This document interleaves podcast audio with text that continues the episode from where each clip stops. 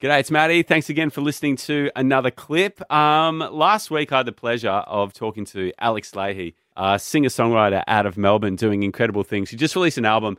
The answer is always yes. And she's selling out shows in the States at the moment. She's played some solo shows in the UK, which is selling really well. And she's coming back in August to do a huge tour. Are those details at triplem.com.au. And uh, when I caught up with her, I remember reading about this ages ago. She'd played some shows just out of lockdown and I'm unaware of this actually happening before, especially in Australia, where there was a wedding mid gig. Check it out. All right, one gig I have to ask you for. This is this is a really special performance. I hope you can hear this.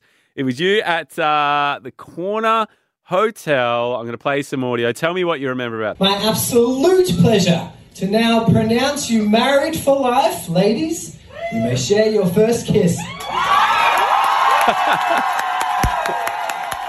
A wedding at a gig. Okay. Talk to me. How did this happen? So this is crazy that this is coming up in this conversation because I kid you not, 15 minutes ago, I was sitting having dinner with my band and we were talking about this gig. Yes. And we, we were all messaging the brides. oh no way! Like I kid you not. whoa. Yeah, yeah. And um so that's so weird. Oh. And um yeah, I mean that was just awesome. Like um yeah, a, a, a, pretty magical like night, an amazing thing to be a part of. And it was just like yeah, like I've never felt so much like joy yeah. in the corner hotel before. yeah. Um, and yeah, like um, the the girls who got married are just like the biggest legends ever. And Nice. um, yeah, it's been like this really cool thing that has like connected us all. And yeah. um, I can't believe we pulled it off. like it's all legit. Like it happened. I witnessed. I witnessed the marriage marriage certificate. Like yeah, yeah, it's yeah. it's it's all good. And like it's um yeah, that was like really really special. That'll be something that I remember forever. I was going to say because that is a Melbourne. That's a hometown show for you. How did you go? Uh, how did you go with divvying up the guest list spots? Because they would have needed a few.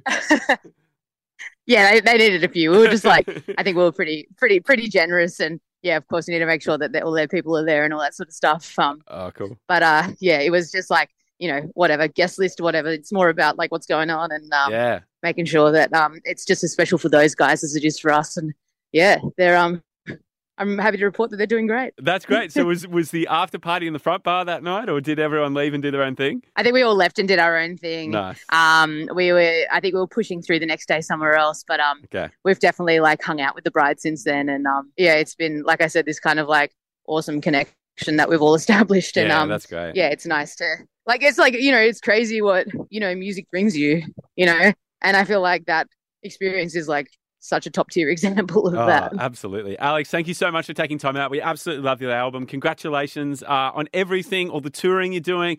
We can't wait for you to uh, come back home and, and see you perform live. It's a real treat to talk to you, and thank you so much for taking time out. Oh man, you're the best. Thanks so much for chatting, and yeah, I look forward to um to seeing you in Melbourne when I'm next in town. How crazy is that? It was such an interesting chat. Uh, talking about, you know, she wrote a lot of her album in lockdown. The last time we actually spoke was via Skype when we were both isolating in Melbourne, and now it's just so good to see her kicking goals right around the world. There is a link to uh, her full chat below, and stay tuned. There's uh, so much good stuff coming up. I caught up with Phil Jamieson from Grinspoon. Uh, Jimmy Barnes and Chris Cheney are co-hosting a show tomorrow night. So yeah, if you don't already subscribe, uh, subscribe down below, and uh, I'll see you next time. Triple M's Homegrown.